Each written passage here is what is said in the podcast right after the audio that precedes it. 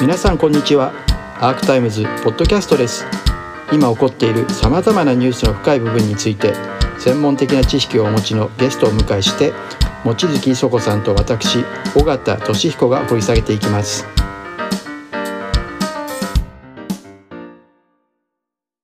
はい、 Arc Times キャスターで東京新聞記者の望月衣塑子です。先ほど後藤茂之内閣府の特命担当相の閣議会見に行ってまいりました。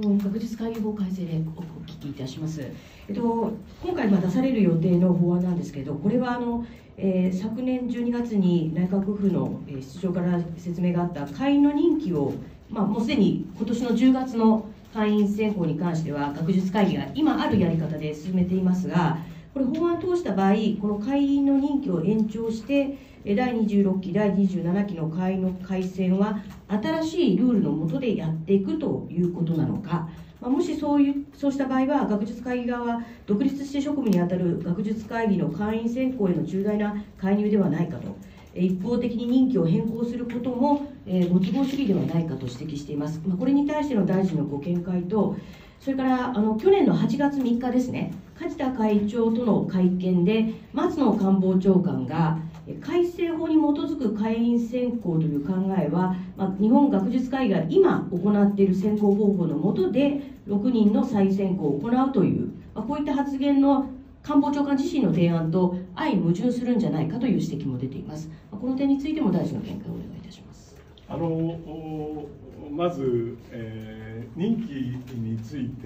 えーあるいは、えー今進行中の学術会議があ現行の手続きに基づいて行っている作業について、まあ、どういうふうに扱っていくかということについては、えー今だあ検討中であります。ですからそういう意味では、えその問題について、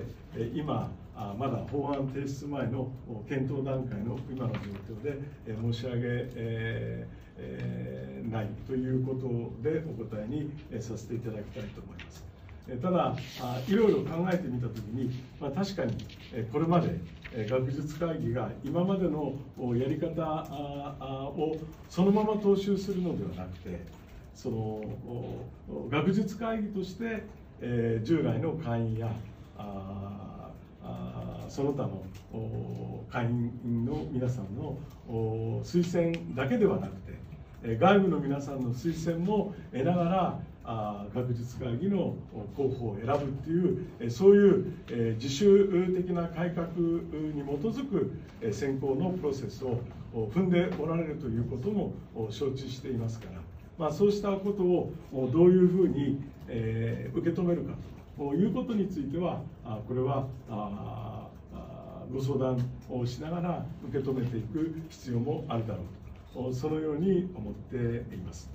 えーそれから6人の選考の問題については、これはああすでに、えー先の総理の下で、えー決着済みの案件だというのが、あ現在の政府の立場。以上です。はい、えー、他にご質問ございますでしょうか。ではちょっとあの他のあの次の項目の会議がございますので、じゃあ次最後にまとめていただいてよろしいですか。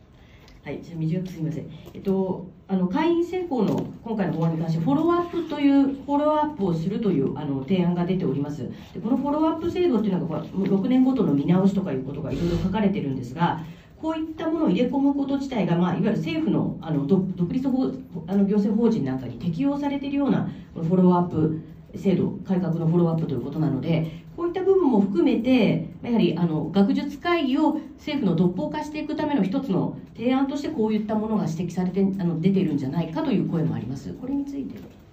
あのまあ、どういうその見直しえ検討規定を置いていくのかどうかということも、えーこれはあのまだあ細部まで詰まっているわけではありませんし決定をして、えーお示しをしているわけではありませんから、まあ、そういう前提のもとで、まあ、申し上げるとあの今回、えー政府として検討しているのは国に残るという形で国民に対して、透明な責任、責任、あるいは透明な説明が可能となり、国民から引き続き信頼が得られるようなそういう組織として、最低限どういうことをしてしていけばいいのか。それは学術会議自身が持っておられる自主改革についての考え方も踏まえた上で、まあ、法律としてそれに制度的な根拠も与えながら世界の学術会議の中で唯一国自身が公務員としてそして補助金とかあるいは国民からのチェックということではなくて、えー、政府とは独立に活動するという、まあ、非常に特別なあ立場にある日本の学術会議をどうしていくのかというご議論が一方である中で政府としてはあまずはあ国に残すという形で今回の改革でどうなるかということをまあ申し上げているということになります。その後の民間への移行とかそういうことについては今回の制度改革がどうなるかということを見極めた上でもちろん制度問題についてどういうふうに考えていくかということの検討をどうしていくかということが検討規定の内容なんで。え、将来のことについて、えー、何ら予断を持って、え、今回の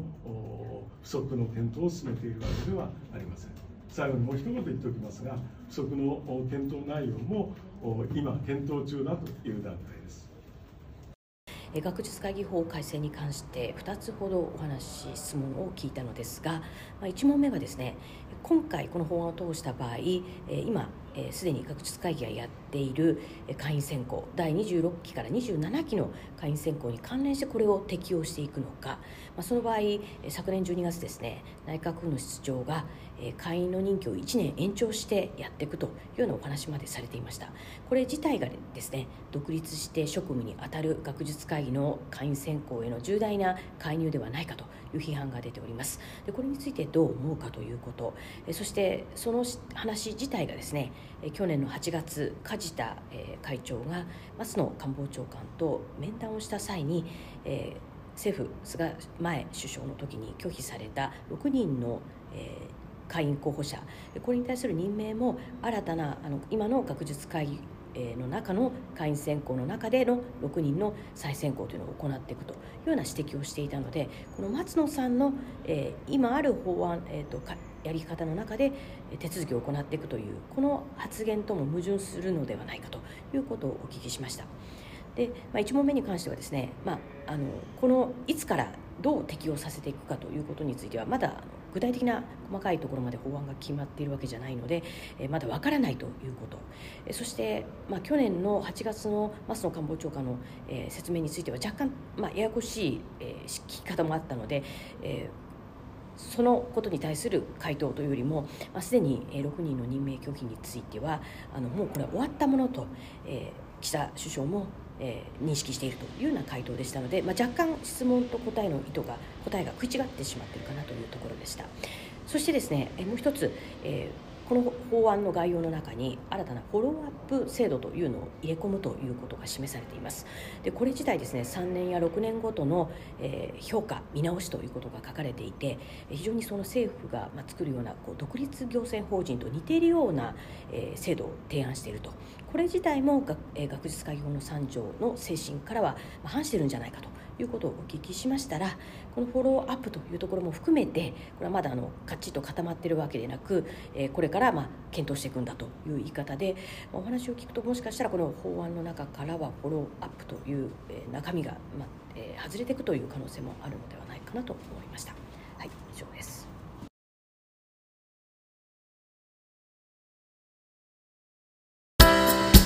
アークタイムズポッドキャストお聞きいただきありがとうございます他にも様々なエピソードがありますのでぜひお聴きください。